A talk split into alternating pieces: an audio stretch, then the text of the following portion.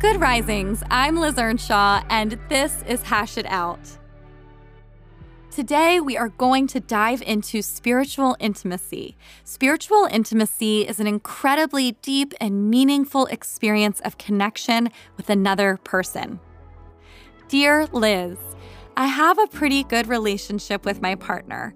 We get along really well.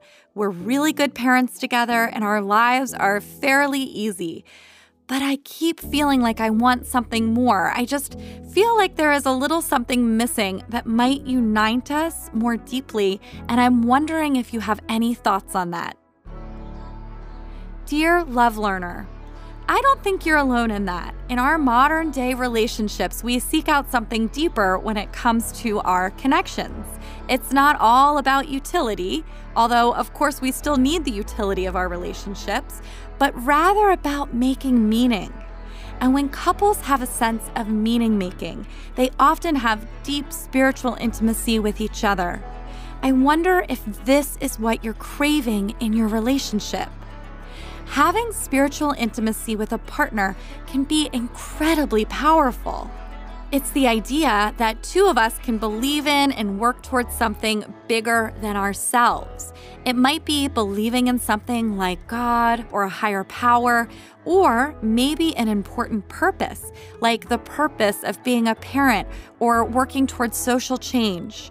It could also be experiencing a moment of awe, being in a beautiful space and noticing it together. For example, looking at a beautiful starry sky. We can also have spiritual intimacy by sharing values and feeling deep connection that comes along with being able to live them out together.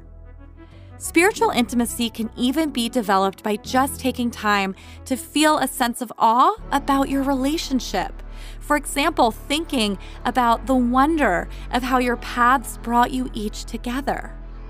To develop this, I encourage you to take time to write out what it is about your relationship that makes you feel a sense of awe.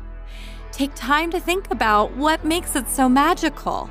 Explore what you believe in together. What's the big picture? What are you working towards? And lastly, I want you to really think about this. After you die, what will people say you left behind because you existed as a unit?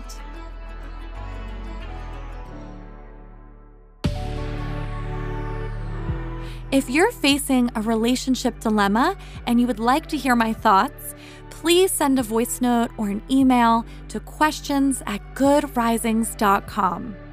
I'm Liz Earnshaw, a licensed marriage and family therapist, and you can find me on Instagram at Liz Listens.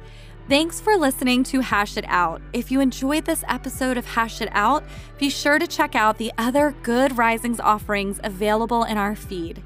Until next time, love on your loved ones, and when that gets hard, tune in to me to learn how to hash it out.